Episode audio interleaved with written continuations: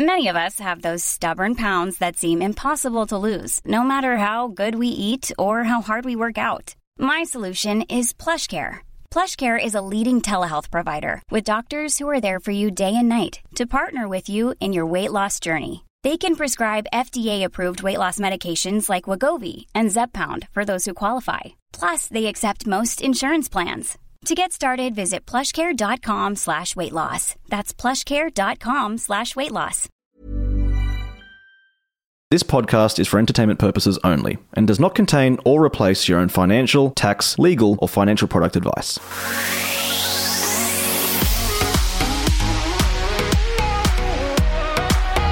G'day Australia, Glen James here and John Pidgeon. and today we are talking about new versus old property as a strategy.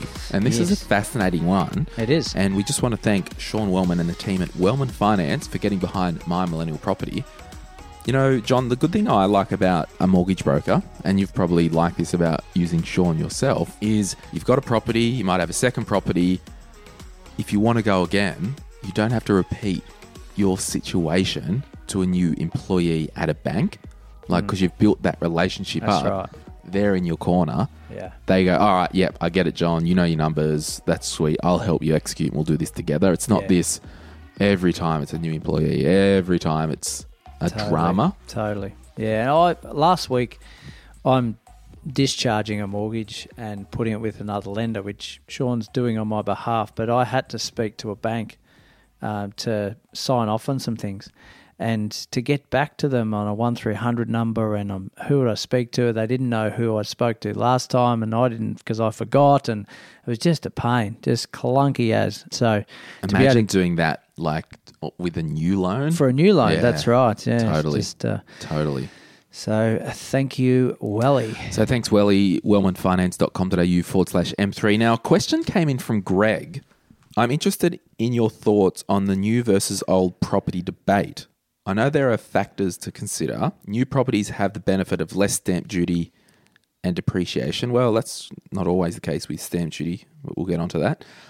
Also, should you ask for the releasing fee to be waived if the tenants stay in your investment property? So there's two questions there. So hmm. first, let's talk about new versus old. Yes. So, layman's term, it goes obviously always goes back to your strategy. Okay. So, my strategy with my first properties. I wanted brand new for the depreciation schedules. I wanted brand new because I didn't have the time to put up with shat breaking and Yep. all that stuff.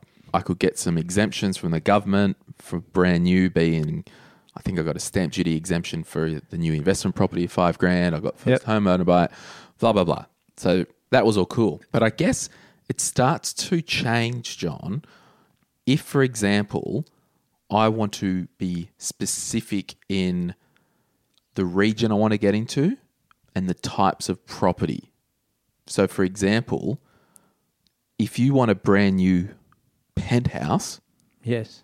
as an investment property, you're not getting one in Bendigo or Ballarat, probably. No. No. So That was a really weird way to open that up. yeah. no, that's cool. I run with it. Um, yeah. When I look at setting a strategy, and and thanks for the question, Greg. The three ways that we can create equity: buying at discount, adding value to something, and capital growth. Right now, capital growth is the one thing that most of us want. But on that, you could do all three at once. and I'm going to that. Yep. So, can we get all three at once? Absolutely, we can. It's hard, but it's possible. Can we get two out of the three? Absolutely. And we should be looking for two out of the three every time we go and buy, right? But most people, most investors, just look for capital growth by trying to identify an area to go and invest in and hope everything will work out okay. And that's where maybe they fall down along with a hundred other reasons. But going back to Greg's strategy, new versus old, both definitely work. And you've got both in your portfolio, so have I. Which one's better than the other? Well, it's it's whatever's right for you at the time based on what you need, right? So he's right in the sense that he says new properties have the benefit of less stamp duty. only if you're buying raw land on its own because the land value is less than a house with land. So you're only paying the stamp duty on the land value. But if there's a house on there, you're paying stamp duty on the whole lot. Um, the depreciation benefits absolutely because it's brand new. Anything that's brand new has maximum depreciation. It's a, usually a 30 year minimum depreciation schedule. The first 10 years of its existence are the highest depreciation figures per year. And that benefits more higher income earners than it does lower income earners. Do you think the new versus old comes into play with risk tolerance as well? Because uh, for me, yeah. I was a, a new investor Yeah. and I don't know if I had the risk tolerance to buy an old heap of crap. See, a lot of investors would say the other way around. I know. They would say, wild, oh, I can touch it, I can feel it, even though it's old, I think I can add some value to it, which is one of our three indicators or pillars. Whereas you've said, well, I don't mind the fact that it's going to be built in six months' time.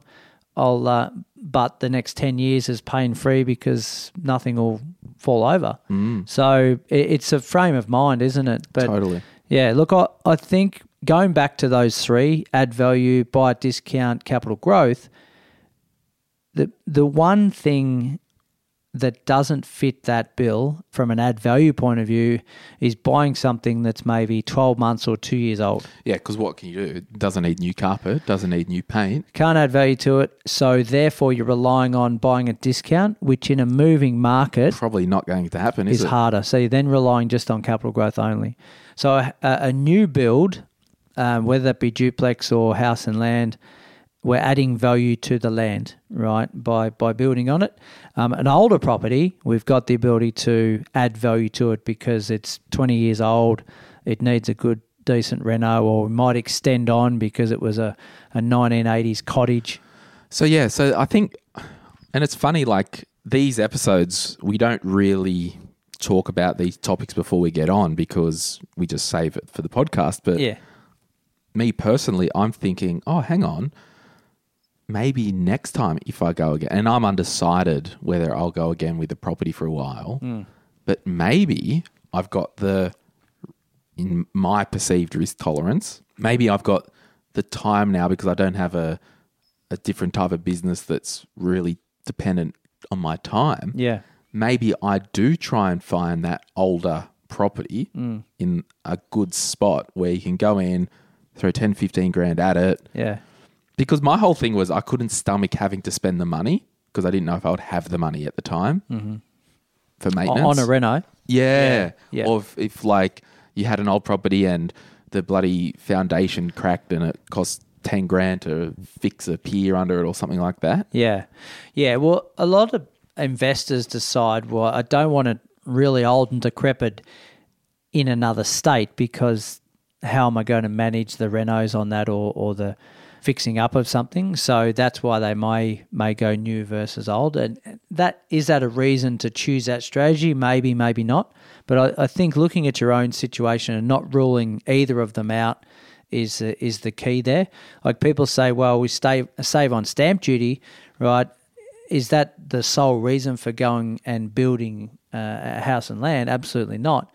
Um, people say, well, the, there's the holding costs of the build and the time when it's not rented. But what was saved on stamp duty, we're putting towards the hold on the build. So one negates the other. Do you think, like with your, and I, I guess I'll put the challenge to you for you to develop, even on the Solvere website, like an online matrix of like what Yeah. type of property would be most suited to you, and just ask you questions. Yeah. it's like how time poor are you? Do you like a brush and hammer? Yeah. and and that doesn't mean you're buying a a piece of shat in two streets away, but No. if you do like or a brush or hammer, Yeah. it might mean all right. Well, we'll buy one in the next state. We're going to fly down or whatever. Yeah. Spend a week there, buy all the tools there, just and just get in and do it. You know what I mean? And Yeah. just do some type of matrix. Yeah. Which might show people that look based on what you've told us, you're probably leaning towards something within five years old, Yeah. turnkey or whatever. Yeah, yeah. Have you thought about doing something like that? Well, yeah, with, with our coaching, we, we that's exactly what we do, but It's like a sieve, isn't it? in a lot more depth. We Yeah. say, well, what's your risk profile? What's your strategy long term? What's your thinking around X versus Y? and then we come to a conclusion that this is actually going to suit you best, and, and away we go and execute that. So, in a roundabout way, we do that to have it on a website to just have a matrix set up and okay, I've solved the world's problems. Might I- be a bit I, too. I think it needs to be more depth than that. Yeah. Like it's it's like in Shareland saying, well, do you fit blue chip shares, ETFs, bonds? Mm. Which one are you? Follow this quiz. Yeah. No, it was Um, just a thought. yeah, no, because I'm thinking about this, and it's like it's just everything's everything goes through a sieve. It's like, what are you? And it again, it, it bloody always comes back to your goals. Yeah. And what your strategy is. Yeah, and, and I think like would I endorse buying old every time? Probably not. Would I endorse buying new every time? Probably not. So Mm. I think as a, it's a well diversified um, diversified portfolio is, is Yeah. Okay. And that was my next thing. It's like in a portfolio, would is it good to have a bit of a mix of both? I think so. Like I mean, okay, number one, sorry to cut you off, but I'll, I'll say this and then you can. I'm probably not keen on buying an old apartment or unit. And that's that goes into another conversation point. Mm. What's going to be right for the markets at the moment? Totally. Like if we said Sydney, Brisbane, Melbourne, at the moment we're probably not going into the apartment unit space anyway. Mine was more around if I've got an old, like, there was one around the corner. I looked at it years ago Yeah. uh, before I purchased over here, and there was a special levy of 90 grand to put a new roof on it. Wow. and it's just like the older apartments get, there's just a higher chance of big capital works Hmm. that need to be done, that are obviously planned, and we're putting money away in the sinking fund. Yeah. Or crap that comes out like, oh, the basement's got concrete cancer, we didn't know about it. Yeah. We need 200 grand to fix it. Like, to Yeah. me, the risk is higher buying older apartments. Yeah, and you're probably right, generally speaking, because strata disputes and fence disputes are the biggest tribunal issues for property owners. You you think about two people trying to work out who pays for the fence, and, and I don't think we need a new fence. I think we do. Blah blah blah. Goes to tribunal. Tenfold that when you've got ten people in a strata complex. So I, I think there are definite issues in, in respect to that. Whereas if you've got an older property on your own land on its own title, then you control the whole lot. Um, Yeah. So yeah, it's a, probably a good point there. But yeah, what works for you? It's a complex issue, and that's why we created the academy. Really, was to think about what's going to be best for you, but knowing what all indicators are first. I think hmm. understanding sometimes you don't know what you don't know. So alluding to all the facets. So looking at buying at discount, adding value, capital growth as those three to understand how many we're getting of those when we do buy. Um, if we're only getting, if we're only relying on capital growth, that's fine, but just own it. The question again, John, it's like, and I've just thought of it now, and it's kind of been in the back of my mind, like, because I'm buying that off the plan. I think I signed it in 2018, end of 2018. It'll be ready first quarter, first calendar quarter, 2021. Yep. I I think, you know, there's no intention to to buy that and flipped it. No. But I think once I've settled to let's put our finger on the pulse of the market, and if the ducks align, do we get out and then put that gain into an older, bigger block Yeah. for the future duplex from that episode we did? But I, I guess it all goes down to strategy and at the time. But Is this your strategy meeting with me right now? I think Live. so. Yeah. No, Well, well, I- I, think just- I think we're going to keep that because Yeah. it'll get some good depreciation benefits. It'll, it's in a good location. It'll go up long Mm. Anyway. everlasting. But So yeah, I think that was a that was a good chat. And again, we probably haven't changed the world with the um, with the view of new or old, but Yeah. it's just an interesting discussion. And even just talking in this episode, my mind has been shifted a little bit from the start with no Yeah. intention. yeah, And I think that's kind of it's a good thing because it just challenges your existing schemas because Yeah. someone might be like, "Oh, I only buy old for this reason."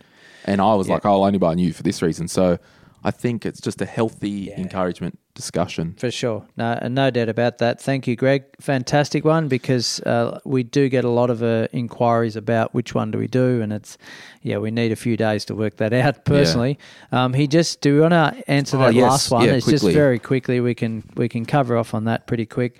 Uh, should releasing fee be waived if the tenants stay in your investment property? I would definitely All argue day long. yes. If if I had if I bloody had an investment property and they just signed another lease, yeah, bit of paper. bit of paper, Yeah. and the real estate agent turned around and said to me, "Oh, you know, it's a week's rent or whatever," Yeah. I'd tell them, "Oh, don't worry, you're gone," Yeah, that's right. because I get it. Re-signing if there's a new tenant, they might go in, update some photos, and they have to rock up and show people through. But yeah, Yeah, I, I think that sure. would be a bit rich in my mind. Yeah, just but why he's asking this, I presume, is that it's it's signed off in the agreement at the start, and it just rolls over, and it just gets taken out of their mm. fees, right? So another year goes by, and another four hundred dollars comes out. I, I would probably be inclined to negotiate an agreement at the start. and- Correct. And, just go, I don't want to ever pay a releasing fee ever. Unless it it is vacant. Maybe. Yeah. I don't know. Like, how bad? It's, it's commercial world. How bad do they want you on their books? yeah. Yeah. Well, Which might mean you pay a higher percentage ongoing. I don't know. But yeah, it's just, you've just got to work that out. But de- yeah, I'd definitely be negotiating that one for sure. sweet. Thanks, Greg. All right, Thanks, friends. Glen. Thanks, Greg. See you guys soon. All right, bye.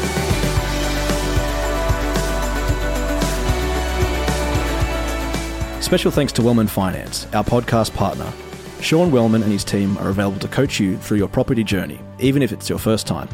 With expertise in investment and home loans, they're in your corner providing education and support as you take each step. For more info, check out wellmanfinance.com.au forward slash M3. If you want to really turn up your property, education, and information journey, make sure you check out the Solvere Property and Finance Academy. This is an amazing online resource that John has put together. It's to empower and to give results to people who are either first time buyers, whether for their home to live in or an investment property, or if you're a seasoned property investor. This online academy is for you. Check out the link in the show notes, it will change your life if you let it. If you're after personal financial advice, this podcast is not for you. But if you do want a financial advisor or mortgage broker to talk with about your own personal situation, head over to sortyourmoneyout.com, click Get Help, and we'll put you in touch with one of our trusted professionals.